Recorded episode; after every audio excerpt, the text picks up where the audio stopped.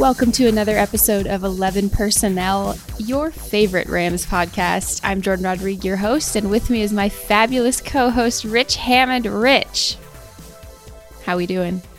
Doing well, Jordan. I want to know a couple things before we get going. First Yes. of all, what have you enjoyed most about uh, being in California? And maybe more importantly, how is your dog Tucker adjusting to the, the big move? You know, I love when you team me up like this because what a pleasant way to start the morning, honestly. Because what I love most about being in California is being in California. is um, just you know, I I love being near the ocean and I can smell it, and it's just just phenomenal. And being in the time zone that I prefer is also nice. You know, I'm I'm just close to all the things I like and and get to drive down the road and it's beautiful day outside. There's no humidity. I mean, it's just the little things, Rich, honestly. So with Tucker, Tucker's has a whole new world of smells at his feet now. Ah, yes. And so we've done a lot of car rides around the neighborhood and, and down the coast just so that he can, as if we haven't spent enough time in the car already, just so he can stick his head out the window. And, and he's great because he'll, he'll do this thing where he- he'll close his eyes and he'll kind of like sniff the air while we're going down um, the highway, especially if we're near water. And you just get this sense that this is a dog who is living his absolute best life, and it's one, it's just wonderful to see. Yeah,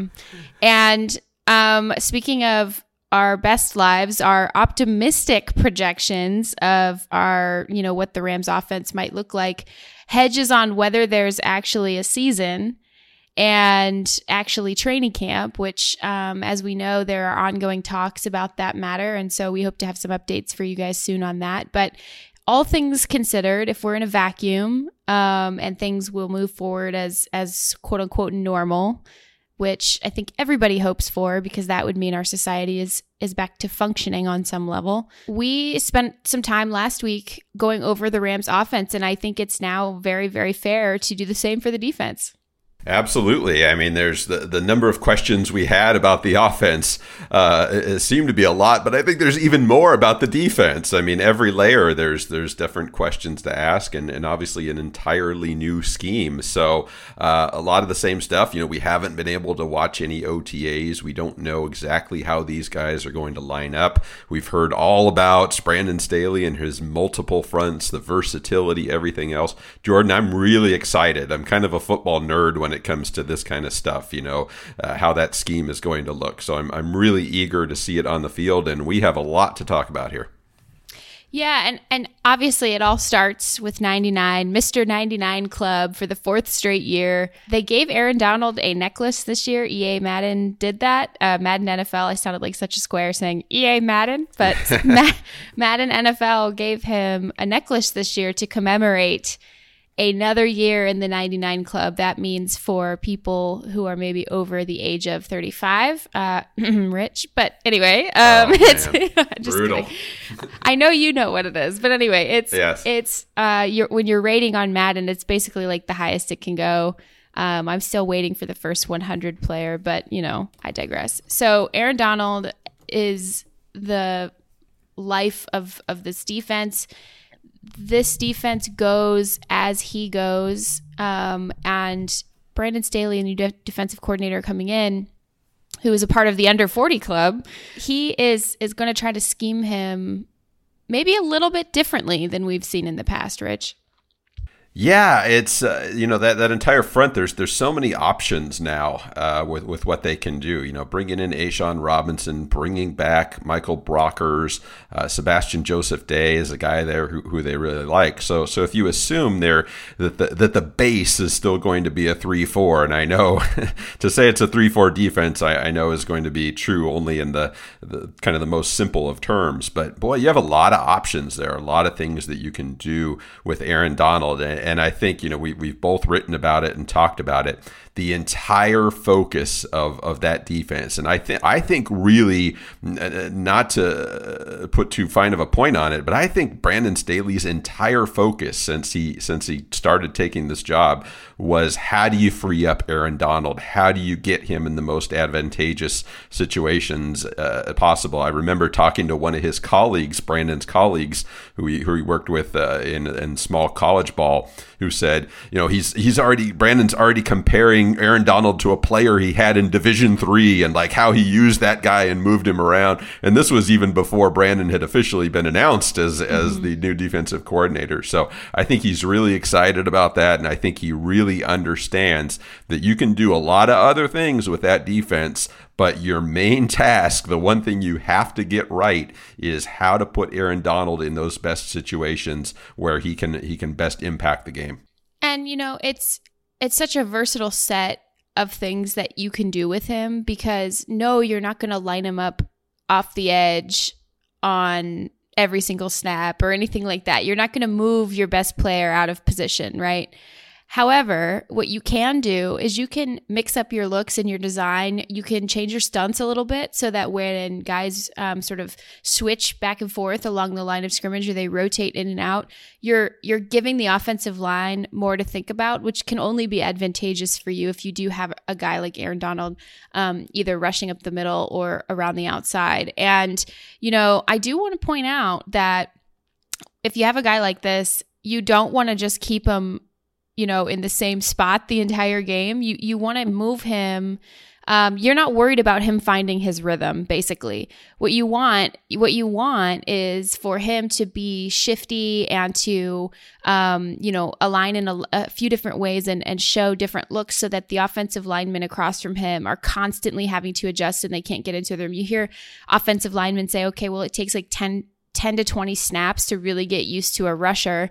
A guy like Aaron Donald, it would take more than that. And then if he's moving around, you you just never know. And and part of that also, um, if you're thinking more, it's tougher for you to sort of move in on these double teams that they had done more than other teams had done at a higher rate um, against Aaron Donald than pretty much any other player in the league last year. Um, so that being said, there's I think this is a really strong front. I think this is a really stout defensive line. They might have one too many nose tackles, but I think that's okay because of the rotation that they might be wanting to do yeah, the, the versatility there is is something that that's really big to me. And uh, you know, Wade Phillips did a good job with this too.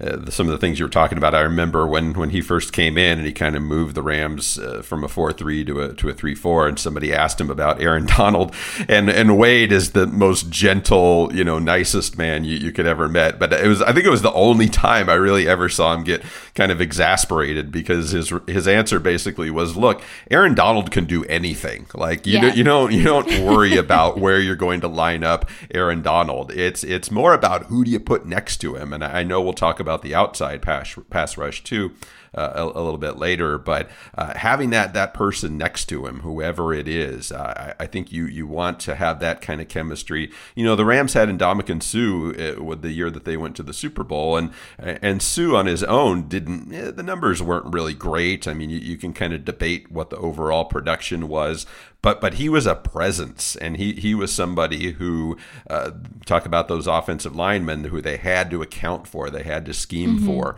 and uh, I, am I'm not saying that any single player that the Rams have right now can do that at, at nose tackle, uh, but they have some options and they have the ability to kind of rotate those guys and keep them fresh. They're all a little bit different with the, with the skill sets.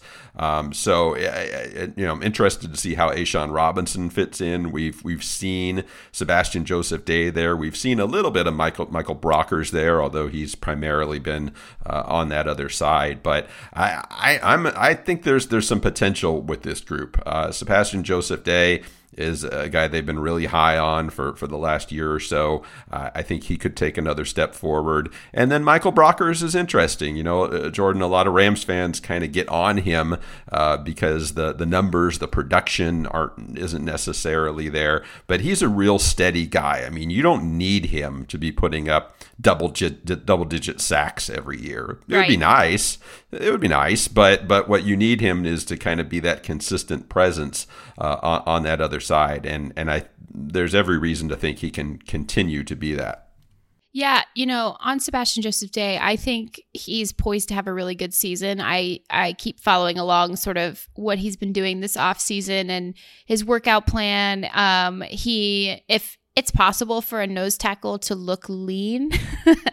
he looks like he's leaned out a little bit and I think that could indicate that they're trying to use him in a little bit more of sort of these I don't know again you can't really say speed rush if it's not a guy on the outside but really Aaron Donald on the inside is still a speed rush so if they're if they are if they're trying to sort of have somebody who can do um, you know sort of be more versatile line up in a couple of different spots. Sebastian joseph day seems like a good candidate for that and looks like he's cut cut a little bit weight of weight this off season um, and really looks very enthusiastic about the season to begin. I really like the combination of A'Shawn Robinson and Michael Brockers. Like you said, you you don't need these guys to get these crazy sack numbers. What you need them to do is eat space. You need them to um, be solid and stout against the run or force guys lateral so that people on the outside can contain. And you need them to create that sort of interior push into the pocket that sort of um, you know Pac-Man's it. And I like to say that because you when you think about a, a nose tackle at the point of attack, um, you think about a circle, and then this nose tackle is supposed to delve into it and cut out a wedge essentially into the pocket and make a Pac-Man. And so I always picture that. And I'm like, oh my That's God. great. It's Yeah. so perfect because then at that point you can get into all these analogies about guys eating and all this stuff. But anyway, so anyway, you need to have guys who can sort of create that Pac-Man and, and sort of make the pocket much tougher to operate in.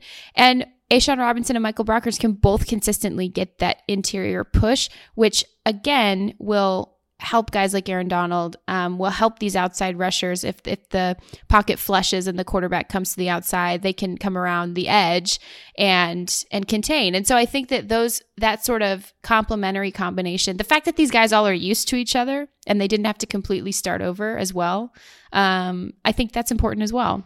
Yeah, I'll throw one more name out there, and it's uh, one, one of your favorite people, Jordan, the the mountain man, uh, the cutting down trees and bench Greg pressing Gaines. them. Greg Gaines, interesting, you know, because uh, Greg Gaines uh, this time last year, a lot of momentum. I, I, you know, a little bit of surprise after the draft. He was almost kind of, uh, you know, knighted or, or uh, you know, given this this job that it was almost presumed that he was going to be that uh, starting nose tackle, and then you know, for whatever reason, it it just it didn't kind of work out. Like he kind of slipped back down the depth chart. So uh, I'm very. Uh, it's a big year for Greg Gaines, and I mean he, he's one of those guys who you might not look at him as being a real important guy or necessarily a, a starter or whatever, but uh, he, he's he's got to force his way back in there. Uh, when, when you're talking about those four guys who can who can make a pretty good rotation, uh, there's there's really no natural spot for Greg Gaines right now. But but if the Rams were right about him a year ago. They, they thought he had the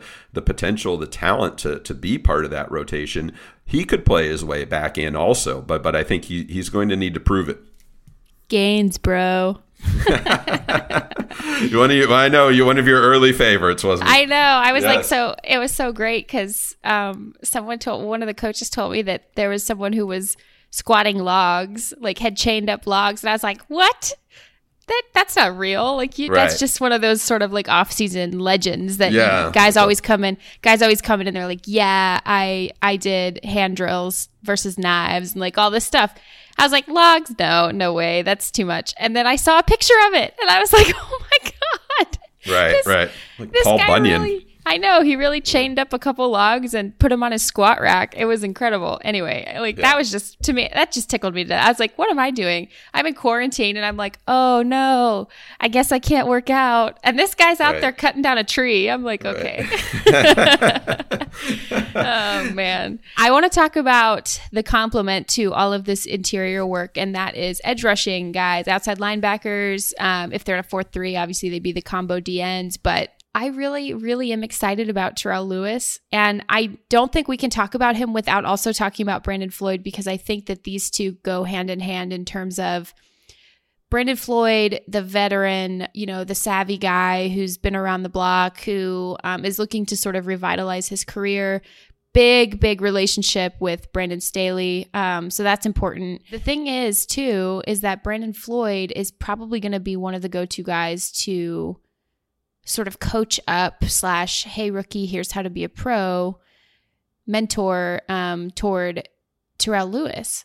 And I think that that is really, really exciting. I think that those two will be um, pretty much inseparable this this offseason and this fall because Leonard Floyd, you know, Terrell Lewis has so much upside and so much potential if he can stay healthy. And Leonard Floyd, um, I, I believe he can revitalize his career here, especially some of the things that you hear Brandon Staley wanting to do um, on the outside.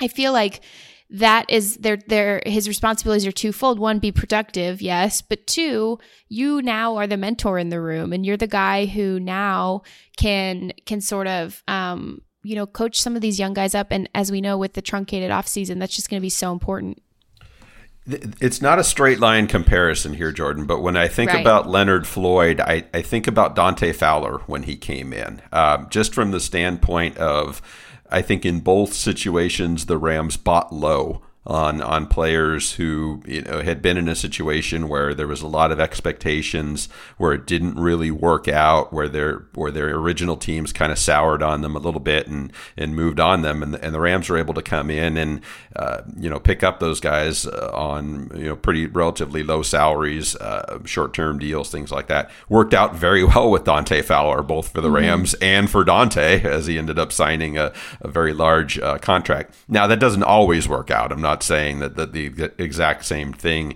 is going to happen, but but I can see what the Rams were, were thinking there um, in terms of you know you didn't have a lot of money to spend. Here's our obligatory reference to the Rams salary cap situation. Uh, you know you didn't have a lot of money to spend. You you had draft picks that you needed to use in certain areas. So you you go and get a guy like Leonard Floyd who you, you see the talent there, but for whatever reason maybe just hadn't put it together or maybe was having some problems you know where he was the Rams don't make that move, as as you hinted at, Jordan. They don't make that move unless Brandon Staley is confident. Mm-hmm. Uh, if if he coached that guy and, and doesn't think there's anything there, there's no way that he recommends to, to Les Snead, to Sean McVay, that they that they go out and, and get Leonard Floyd. So really intrigued by that. Um, you know, we, we can talk about Terrell Lewis. Uh, you know, uh, right after the draft, I, I, couldn't stop watching his his tape, his mm-hmm. his clips uh, because the the motor was just ridiculous. So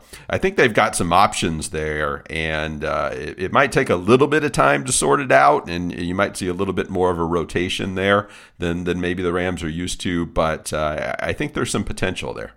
Yeah, I think, like you said, I think you're going to see several rotations, not just because Staley is new, but also these guys have not had any snaps together yet. And so um, I think that there are a couple of, of guys who will rotate in. You know, I, I do believe Terrell Lewis is a starter in this league. I think that he is perhaps one of the biggest steals of the NFL draft. And you know that the Rams think that. I mean, internally they're like, "Oh my god, we got this guy." But, yeah. you know, it's it's it's it's fair because I think his potential, his upside is just phenomenal. But um you know, I do also think, you know, that that's going to take time. You just can't go out there and just be the guy immediately, usually outside of the, you know, the top 10, top 15. And so, you know, I I think that you're going to see a rotation. Um I think you know who I'm going to say is my favorite sleeper for somebody who we're I think going to see get a lot of starting reps right away, but I want you to guess. Uh, do I have to run through a door to uh, to tell you? No, you don't. Uh, oh my gosh, this is difficult. Uh, uh, Jachai? No, but close. Oh, no, right. actually, probably not close because right. I who up. knows who knows what's going on with Jachai play. But I hope he has it. I hope he kind of emerges because I know he was. There were so many questions about him, um, and you know maybe it's just the the all of the transactional stuff that happened with him last year and all of kind of the rumors of just not working out in different places maybe some some guys just need a change of scenery and some guys just need to settle their minds and just find themselves and and that just happens sometimes and, and the NFL is such a churn that a lot of times rookies do not have the time to do that. Um, so I'm interested to see what Jachai Polite does. Anyway, who is it? I I'm the suspense is killing me. Ogbo.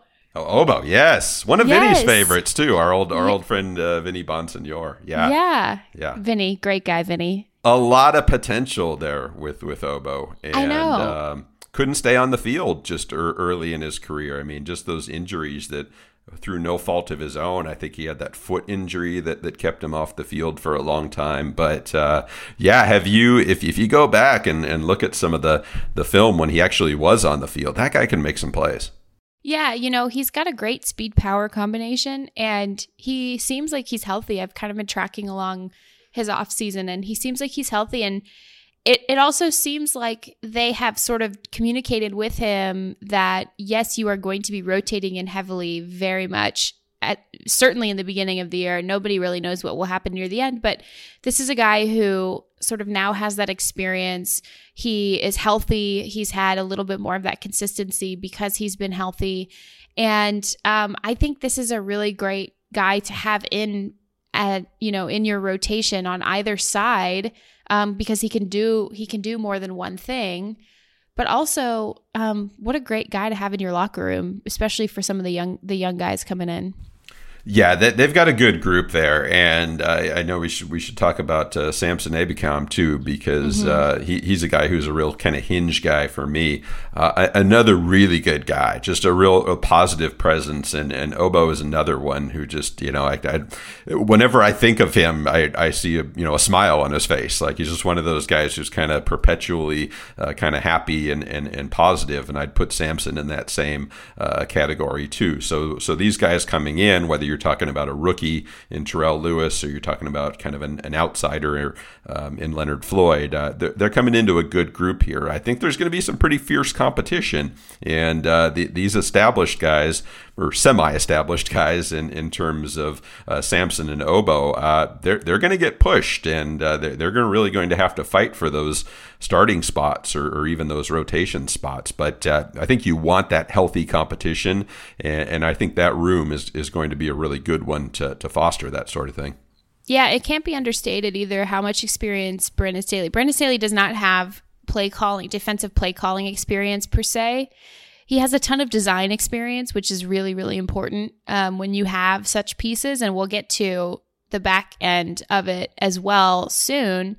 Um, design, especially with a group like this that's so versatile in so many spots, is crucial. And so I think that that's something I am most interested in because Brandon Staley coached outside linebackers and he is like so highly spoken of in Denver in terms of how he set guys up to be successful along the front seven and on the outside. And I think that that is really exciting because um, you put kind of all of this potential in the hands of somebody who has a track record of being very successful in doing this. Um, I think that that's really exciting, and I know the Rams are excited about it. Aaron Donald, when we were on Zoom with him, uh, you know, I think God, it was like must have been a month ago at this point. He was like, "Oh my gosh!" I was looking at some of the pl- like some of the new plays and some of the new things, and I was like, "All right, I can I can get behind this. I can get into this." And so I think that's that's exciting. You know, they have quite a large hole though. You have all of this promise along your front and then you get to the middle and you know, I don't want to I don't want to crap on anybody at all, but it's right. just it's just a substantial drop off um, because there's so much uncertainty. That's the thing. It's it's not that the talent isn't there. It's just that you don't know exactly what you have. And uh, I mean, some people might say the same about outside. I mean, even even guys like Samson and Ogbo. I mean, they, they haven't really proven themselves over over a long period of time. There's question marks about Leonard Floyd that we don't know what Terrell uh, Lewis is going to do as a rookie. So maybe it's a little unfair to those inside guys to say, well, they're they're not uh, established either. But really, there's just there's nobody uh, right now who you can automatically look at and say, yes, that that player absolutely is ready to step in and and be an NFL starter. Uh, it's just not there. I mean, all of these names we're going to talk about, you know, Micah Kiser. Uh, Travin Howard, even players who have been there. Troy Reeder was a you know almost a full time starter last year. Uh, Kenny Young, uh, you know, and then the young guys there's potential there, but there's it's it's just they're just kind of sitting in the stew right now. There's you don't you don't know exactly who's going to kind of rise and and be those guys. So so that's mm-hmm. a little bit scary when when you go into a season just kind of crossing your fingers and and hoping and believing that that two of those guys are going to step up. Yeah, you know, it's it's it's a big loss of Corey Littleton in a in a couple of ways. Um, one, you know, he's a homegrown guy that they developed, and I think that's so. Um, that's just such a when you develop a guy up to be in such a key role for you and then he walks and it's not you know again obligatory salary cap reference like it's not any it's not anything anybody could have done right but it just it's it's one of those like okay now we now we are starting completely over again right? Well i think there's some promise here but this person who is going to be at the mic he is going to have to have so many responsibilities not just against the run not just in sort of quote unquote calling defensive plays and making checks and things like that but also there are a couple of um, players in this league and a couple of coaches who very much like to scheme to attack the middle of the field and have some prodigious talent to be able to do so, and particularly people on their opponent's list, even out of their division, um, who love to scheme the middle of the field and have like the prolific tight end who loves to just carve up the middle of the field and, and do all of these different things. And so this guy's going to have to cover too.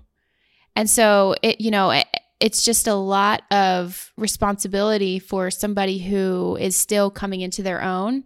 Um, and we'll get to how they're going to help all of that in a minute. But, you know, I do really like Micah Kiser for some of this potential here. I think that he, you know, sometimes you just don't know what you have in a guy because he just hasn't gotten on the field as much, you know? Absolutely, and I mean, go. I know it, it, a year ago seems like forever, and and so much happened during the Rams season. But uh, you know, people should remember Micah Kiser probably was on track to start last year.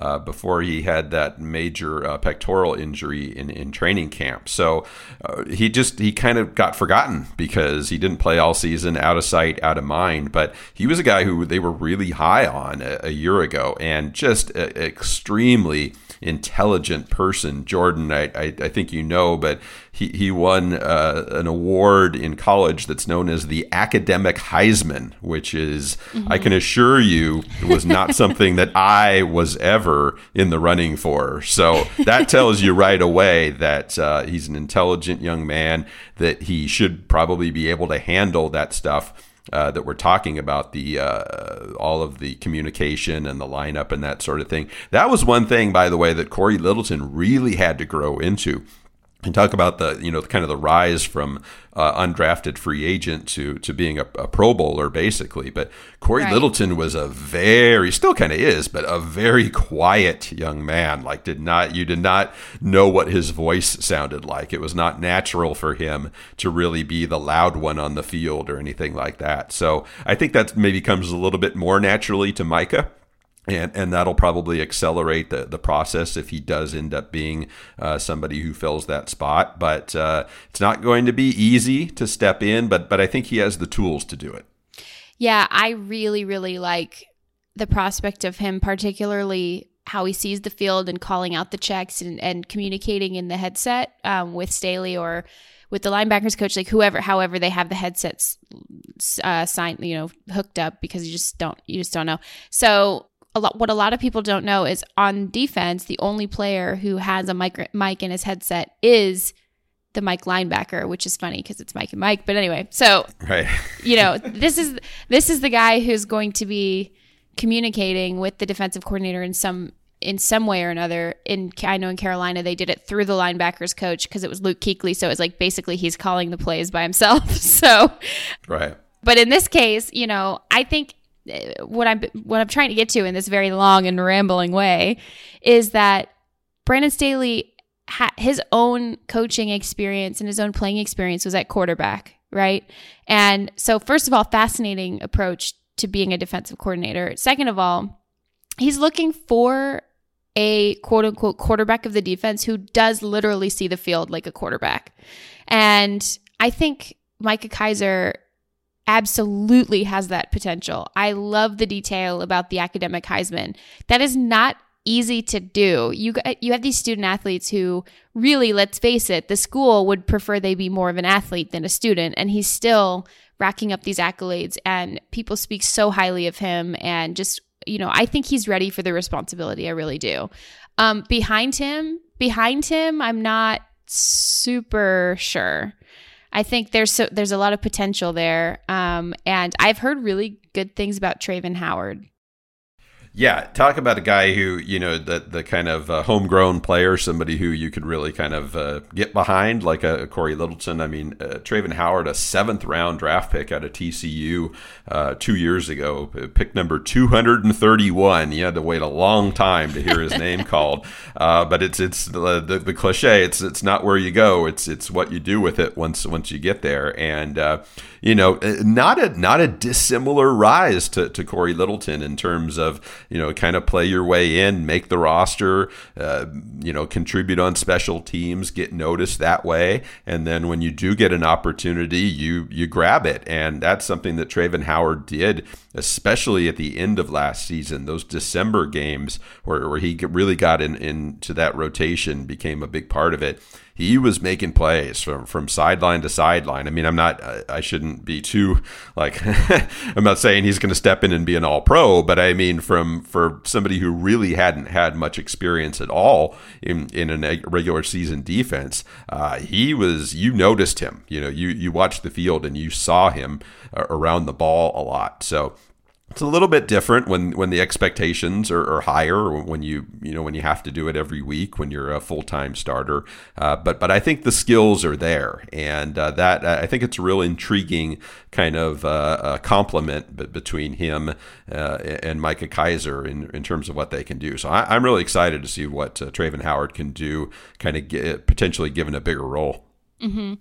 there you know behind the, behind those two Troy Reeder has potential, but there are some concerns with him in terms of um, just some inconsistency. You know, the dude can really hit, and I think that's important if you're playing a little bit closer to the line or if you're in run support. I think that that's that's obviously key. And then Clay Johnston, you have to see how he comes back from that year long knee injury that he suffered at Baylor. But like, you know, I, I do have some experience with Clay Johnston. I sat down with him for quite some time at the combine because I was covering the Panthers at the time, and Matt Rhule from Baylor had just come in, and Phil Snow, and literally everybody that Matt Rhule's ever met in his life, he hired for his staff. and so, and and including Clay Johnston's dad, who is now the new strength coach with the Panthers. I say this to to indicate that Clay Johnston knows how to recover from an injury because literally his it's in his family how to properly take care of your body. So I'm less concerned maybe about him recovering from an injury than I would be um, maybe your average NFL player because he's he's being provided not just all the tools from the Rams but also from his own background and understands how to do these things. Um, and he also is crazy smart. And I think that that's the potent the development potential here. Like i don't think that clay johnston's going to see the field very much his rookie season but i think the development potential here is really important and that's really the rams are starting to like have this new very new tradition of um finding these guys in later rounds and trying to develop them up. Now you can't always let them walk once they get really good but finding these later round guys and and really developing them up. I think that's exciting. I think that's a, an exciting trait to carry on the inside. And it's particularly helpful when you, first of all, have two experienced safeties who are pretty good when they're playing tight, like closer to the line, um, and Taylor Rapp and John Johnson. So you, you're already sort of clogging the problem areas in that way. And then also you have Jalen Ramsey, we'll get to in a second, where you're going to have him shifting inside to help um, in a lot of these sort of adverse situations where there's a mismatch. So, um, you know, that being said, because you have those guys sort of orbiting around the inside linebacker spot, you have a little bit of a of a of a cushion essentially in which these guys can develop without having to do too much too quickly. Yeah, that's such a great breakdown, Jourdan, and I, I think that's that's Thanks, very true. Rich. Yeah, hey. I, I should just stop. I, I, I can only screw it up by, by commenting more on it, but but but I, I agree uh, very much, and and I I think maybe that mitigates. I'm, I'm not saying that that means inside linebacker is not important, but but the fact that you're able to support those people uh, I, I think is is critical and maybe puts more of the emphasis back on, like we were saying, just the the communication aspect of it. You know, you, you want somebody there because so many of these guys are going to be moving around and all over the place, and you know, pre snap adjustments or and everything else. Like the the one thing you really want from from that mic spot is uh, to be able to communicate and make sure that people are going to be moved around. Now, you know, last year guy like Eric Weddle, when when he was healthy, he was able to do a, a, lot of that just kind of inherently because of his experience. He could he could he could move guys around and, and help out Corey Littleton and that sort of thing. So Mm-hmm. I'm not sure whether the Rams exactly have that right now because those those safeties are pretty young. Um, but uh, having a guy like like Micah Kiser in the middle who can communicate well and be very intelligent on the field is is going to help. And yeah, it's just those guys are going to be all over the place, Jourdan, and that's why it's it's going to be so much fun to watch. I think just to watch every snap and and kind of track uh, where these guys are, are, are lining up. I know that's exactly what I'm looking forward to doing for one one of the games, probably like in the middle of the season as they've sort of established what their rotation is, is tracking how many shifts there are and tracking how many guys Yeah. are are are what fans like to say playing out of position, but really it will just be playing in your second or third or fourth position for the Rams. And so I think that's that's really exciting about Staley and that is something that you're going to also see so much of in the secondary, which I think, you know, the Rams are in in Hollywood. I don't understand how they're not getting more hype. Really, I mean, the, the I get the the they took a step back last year, but but this group, this secondary, I mean, this is a very very good secondary.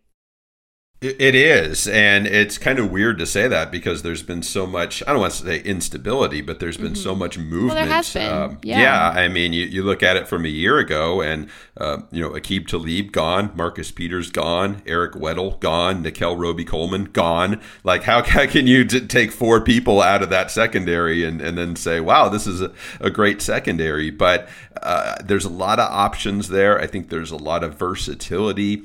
And the other thing I think is there's so much there that can still get better. Uh, when some of these guys who I I know we're going to talk about, you know, Jalen Ramsey is is probably at the top of his game, uh, but but he's certainly in his prime right now. And and then you're talking about other cornerbacks like Troy Hill and Darious Williams. They can get better. Uh, Taylor Rapp showed a lot last year. He can get better. Uh, John Johnson probably you know entering his prime years. He, he's been a very good contributor, but there's probably even a little bit more that that he can give. So I think what you're looking at here is a group that that's already pretty good, uh, but but there's the potential for them to be even better. Yeah, how can you elevate? That's the main question here with them. And I think it's similar to the receivers group. Like how can how can you elevate an already solid group into being more? And so Staley, it sounds like, has some some ideas about this and, and a lot of it predicates around where Jalen Ramsey's gonna be on the field. Um people I have seen in my Twitter mentions, um, and no judgment, but people have been like, "Don't move your best player." Okay, but that's that's such a backwards way of of looking at what you can do with somebody. Like if a quarterback's not throwing to Jalen, move him to the place Right. where the quarterback is throwing. you know what I mean?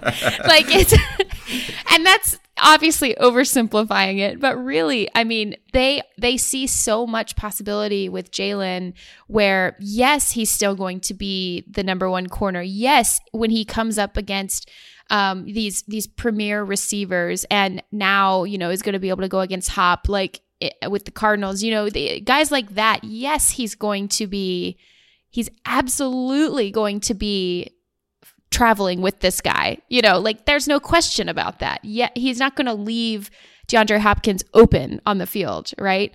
Um, however, some teams, their number one receiver, and I'm talking specifically about San Francisco, who they'll see twice, um, some teams like number one quote unquote receiver quote unquote is is their tight end.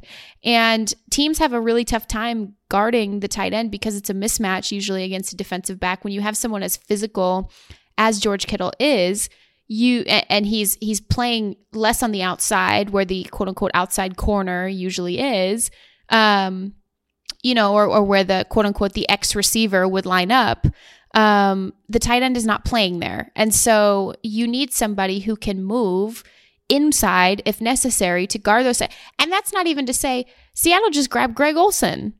Like, right. like th- there are some prolific. Tampa Bay has Gronk and and and a big big receiver in Mike Evans. You know, you, you're going to have to move your number one corner because because your number one corner can do so many different things. He is not necessarily a big mismatch against a big tight end like George Kittle or like Greg Olsen. He's not a mismatch against, um, you know, a Gronkowski. He's actually able to hold his own against those guys and knows how to play the slot and did so at Florida State. So really, Jalen Ramsey is in charge of a large area of coverage. And at that point, um, and first of all, why the hell not? like, why wouldn't you do that if you have a guy who's able to do those things? And and go where needed essentially. Like why wouldn't you do that first of all? So it's great to hear that they're doing that. And second of all you have enough corners who can like solidly man the outside positions if he does move inside that you you'll be okay. Yeah, that's uh, to me that that kind of informs why they moved on from Marcus Peters, and it. I'm not going to turn this into a, a dump on Marcus Peters uh, conversation because he, he, does a lot of things. He has ex- extraordinary ability in, in what he does. But but the, specifically these things that you're talking about that, that I think are really important. I don't know whether that was the, the perfect hand glove fit for the for the Rams defense. I mean, uh, Marcus was maybe not a guy who was as comfortable as, as some other uh, you know top cornerbacks in in doing that traveling or, or playing different schemes, whatever it might. I don't, you know, I'm, again, I'm not trying to diminish Marcus's skills. He's a great cornerback, but but you can see why Jalen Ramsey fits better uh, with with some of these things that, that we're talking about. And Jourdan, I think it's it's very specific. It's it's a smart, practical thing to do because you know just just look at it down the line. What's the goal? The goal is to make the playoffs, right? How mm-hmm. do you mm-hmm. make the playoffs? You probably, even if they're expanded, you, you have to at least finish in the top three in, in your division, right? You're playing in arguably the toughest division in the NFL. And within that, you're facing offenses. You're t- facing the San Francisco offense. You're facing a Seattle offense that, like you said, is just evolving now with with a new weapon. Uh, an Arizona offense that is just starting to, to take off. Uh, mm-hmm. So it's it's a it's a smart, practical thing by by Sean McVay and Brandon Staley to just say, hey, you know what? Let's look at what's in front of us and let's say how do we counter that? How do we fight that?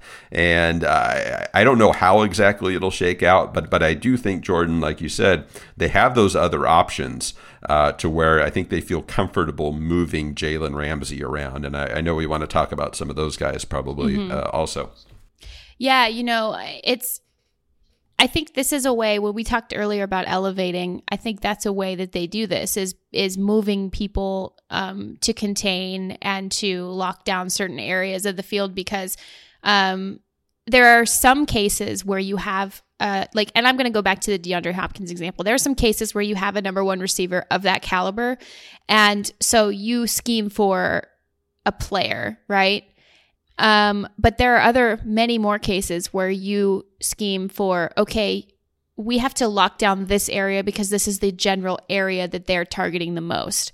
And so when you have people who can rotate through and move and all of this stuff, I think that it's that's how you kind of elevate is if you you start looking at it um, as a more fluid concept of where these these guys have to be at any time. And so on the outside, like you said, there are there are a ton of guys who can who let's say Ramsey Jalen shifts. You know, at that point, I think you know you still have Troy Hill, who I believe will start alongside Jalen, um, and who is like quietly getting his flowers this offseason. Honestly, I mean, you're seeing, you know, our, our guy Doug Farrar, who's just does great work. um, over at Football Wire. He is um, really studying Troy Hill this offseason and found that he was, um, I believe it was the ninth best corner in the NFL last year in zone. And um, he finished among the top 10 in corners um, in terms of, you know, overall overall stats and overall coverage. And I think that's that's something that's really positive to build on for for Troy, who's who's lacked that consistency at other parts of his career. Um, and I really, and this is another Vinny Bonsignore shout out. I really like darious Williams too. And both of these guys can come in. Let's say Jalen does shift inside. Both of these guys can come in on the outside. And then when Jalen's on the outside, um, and probably Troy on the other side and Darious Williams, they're competing. And that's great. You want that. You, you want people making each other better. I think that's fantastic. Yeah, I, I, agree, and and I think there's there's a good um, there's a good feeling with the, with those guys too. I mean, Troy is a good uh, team guy. You know, Darious Williams is a guy who you you mentioned. You know, uh, Vinny, and I remember, uh, you know, early on in training camp when I hadn't been going on very much, you know, Vinny's like, you gotta, you gotta, you know, look out for Darious Williams. And I'm looking, I'm like, are you like really this five nine guy who, you know, isn't, uh, you know, doesn't, doesn't have nothing, uh, you know, undrafted and, and everything else. And then you start watching him and you go, all right, there's something there. Um, so, so I think what you're, what you're looking at here with, with him and Troy specifically, those guys are really motivated. I mean, Troy's been around for a while, but he's still, I mean, all these years later, he's still kind of looking or trying to trying to grab that that starting spot and, and really show that hey, I can be uh, a, number one or, or, a starting corner in the in the NFL. And I think this is as close as he's ever been to to being able to grab that. Mm-hmm. And, and I kind of feel like everything's lining up for him, and uh, we'll, we'll see if he can take advantage of it. But yeah, if you have that depth and you're the Rams, you, you got to take advantage of it. And you know, obviously, they have other options in the slot too. We, we could talk about David Long and and you know where he might line up, and uh, you know, uh, one of the guys they just drafted, you know, uh, Terrell Burgess could uh, maybe play his his way in there too. So uh, options are good. Options yeah. are, are excellent, and uh, maybe it takes some time to sort it out. But but when you have that that number of people you can use, that's that's never a bad thing. Yeah, and and to be clear too, you don't need to move Jalen Ramsey into the slot if it's a smaller receiver who's being managed by David Long or Terrell Burgess. Like you don't need to move Jalen at that point. You can if you're in a smaller nickel package, you don't need to just say, okay, we're a nickel, Jalen, you're you're the nickel, because that will be specifically Jalen would match up um, against the larger, more sort of prolific receivers who do move inside. I mean, even number one receivers like Larry Fitzgerald uh, had in the past, who played so many of his snaps out of the slot. Um, it would be helpful to have Jalen Ramsey in the slot at that point, right? Um, but but you know, in the case of you know, it's your it's your number two or your number three. Um, it's no less of a responsibility, but you don't have to have Jalen Ramsey inside because he'll be on the one on the outside, if that makes sense. And so when people think, oh my God, they're moving Jalen Ramsey to nickel, that's not actually true. He is situation, he's going to be in situational coverage. And really, that's the best way you could say it. You could say he's a big nickel, which is what they called it, you know, when I was in Carolina. They called it the Buffalo package. Um, they call it all sorts of things here. You you don't you don't need to necessarily label it. He's just going to be in situational coverage, right? Like he's just going to that's what he's going to be. I really like David Long and Terrell Burgess. I like the comp the um the competition that's going to come at specifically at the sort of quote unquote regular nickel position. I think that's really exciting. And I think that they've got like we talked about before, I think they've got a pair of really really solid safeties on the roster. Yeah, it's it's a big year uh, for for both of those guys. You know, John Johnson uh, coming up on free agency, and uh, on the on the flip side of it, Taylor Rapp, you know, got got a taste of it last year. Uh, played a played a big role, I, I think. Uh, maybe maybe even bigger than than people expected at the start of the season. So a lot of potential there. Uh, John Johnson, you can't understate, you know, how, how big of a year it is for him. And and the thing there is I, I don't want to scare Rams fans because I know John's a really popular guy and and he's done an extraordinary job since since coming in. But if you look at one position where the Rams have have not been shy, I guess, about letting players walk, it's safety. You look back even to when they made the move from uh, from St. Louis, and uh, you know going back to Rodney McLeod and and T.J. McDonald going out. Uh, Cody Davis was there for a while. Lamarcus Joyner. Uh, obviously, Eric Weddle only there for one year, so it, it seems to be a, a, position under under Les Snead, e- even going back to Jeff Fisher, where they they kind of think that uh, you know maybe they don't have to pay as much to, to be quite frank about it. Um, so whether or not that continues with John Johnson, I, I don't know, but regardless of any of that, he he's is a very very important part uh, of this defense. I, I think he um, had a pretty good rapport with with Taylor Rapp back there. I think that developed pretty well as the season went along. Taylor, as you would expect, uh, you know some consistency issues here and there, but he was a very young guy, you know, playing playing a pretty big role. So I, I think the potential is there for the two of them to be pretty strong together. I just don't know how long the partnership's going to be together. Yeah, and that's tough. Like you, you, you hope that they break that cycle at some point. Um, John Johnson, I think, would be a great candidate to break that cycle. Again, though, we talked about this on another podcast.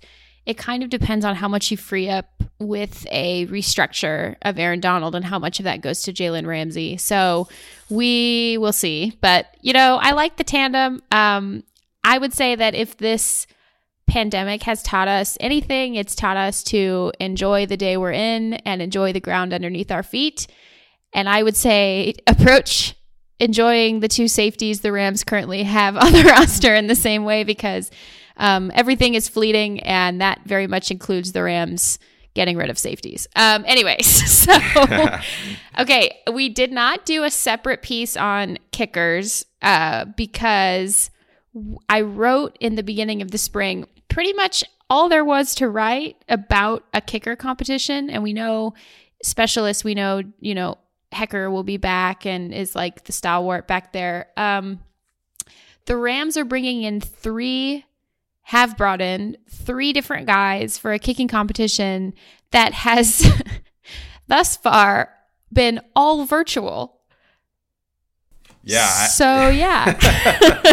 how do you how do you virtually compete for, for a job? I don't really understand it, but yeah. Uh, yeah, it's uh, you know they made a big swing uh, getting rid of Greg Zuerlein, and and everybody knew that. But um, boy, I, I don't know. I, I guess you can still kind of socially distance, uh, you know, have a have a kicking competition, but uh, but that is going to be a big part of it, and uh, I, I, think it, I think it's fun. I I, I kind of get into these, you know, kind of kicker competitions and uh, and see who's going to come out. I don't know. What do you think, Jourdan? These guys are all so different. I mean, their their backgrounds, their experience levels. Uh, you you really couldn't put together a trio that that's that's really that much different. I know it's so fascinating to me. So you have these guys who are so different that you have such a truncated time in which to evaluate them. But I have to tell you, I thought this in the spring and I think this now, especially as he opened up about sort of the technicalities. So um, Lirim Hajrullahu, and I want to say that again so that people know Hajrullahu. I'm glad you did that one. Yeah, I was like, Rich, Rich is letting Rich is letting me take this one. That's great. So yeah, Lirim, you know. Yeah, Lirim, that guy. Yeah. Um. So he obviously came from um, the CFL where the rules are so different. And like he was talking about kicking in this 40 mile an hour crosswind, and he still was one of the best kickers in the CFL for a long time. And so I really think he's got the edge here. I really loved how he talked about the craft of kicking. Um, he's got the mental part down. And, you know, the Rams really, really liked him. He kicked for them before the pandemic uh, sh- started shutting down everything at a regional combine in Arizona. Um, this is a guy who who just was really happy in the CFL. He liked being in the CFL, and finally, he and his agent got together and were like, should we try like should we go for the NFL like should we do that? And so then they and then they did. And so um, I think you know this is not to take away from the other guys um, Sam Sloman and Austin MacGinnis, but I I really think that Hajrullahu has the advantage here not just the experience but sort of kicking in such adverse situations. Um, I think that gives him an edge especially when you are really facing crunch time right now and, in sort of setting yourself apart. So so I like that. Um, you can probably stash one of these guys on your practice squad because you're not gonna. There's no way you're gonna have enough time to truly evaluate them through whatever we're gonna have um, available in you know for training camp. So you're probably gonna stash one of them on your on your practice squad and hope that another team doesn't like your your practice squad kicker enough to sign them and then they turn out to be fantastic. Like you just kind of hope that they're only fantastic for you. So um, so i think that that's probably what we're going to see. I think they'll keep two and one of them will go on the practice squad. But again i, I do think Hajrullahu has the edge and um, you know i would advise people go back and, and listen to his zoom availability with reporters this spring. Um, let me check when it was. It was in early may and just listen to him talk about his craft. I think that he was he's so um artistic about it. And i think that's that's interesting. Kickers often are such different personalities. And for Hajrullahu, he kind of approaches it as like this is you know this is almost i'm i'm almost like painting. If that makes sense like the attention to de- the attention to detail but the sort of appreciation of the range and the variety that you can that you can come upon um, here. And so I think um, I just think he's really interesting. I know I know Sloman's the draft pick and everything, so might have the advantage there, but um, but I really do think I mean kicking into a 40 mile an hour crosswind and still being like kicking in in the snow in a snowstorm in Canada in an in an open stadium. I mean, I think you have an advantage there personally. no, I, I've been to some of the places where he's played. I've been to Edmonton. I've been to Calgary in the winter, and uh, it it is not for the the faint of heart. I can definitely tell you that much. But uh, I agree with you, Jourdan, just in in terms of you know the kicker position you're never going to be perfect right? I mean every kicker has their their moments where uh, things go wrong. Maybe you go through a little slump. But where, where i think that uh, you know lirim uh, where where he has the the advantage is he de- he's older. He has that experience. Like you said mm-hmm. he's really kind of a student of this whole thing. If if you're looking for somebody who maybe isn't going to get phased as much who's going to kind of be able to deal with the with the ups and downs especially especially in a weird season.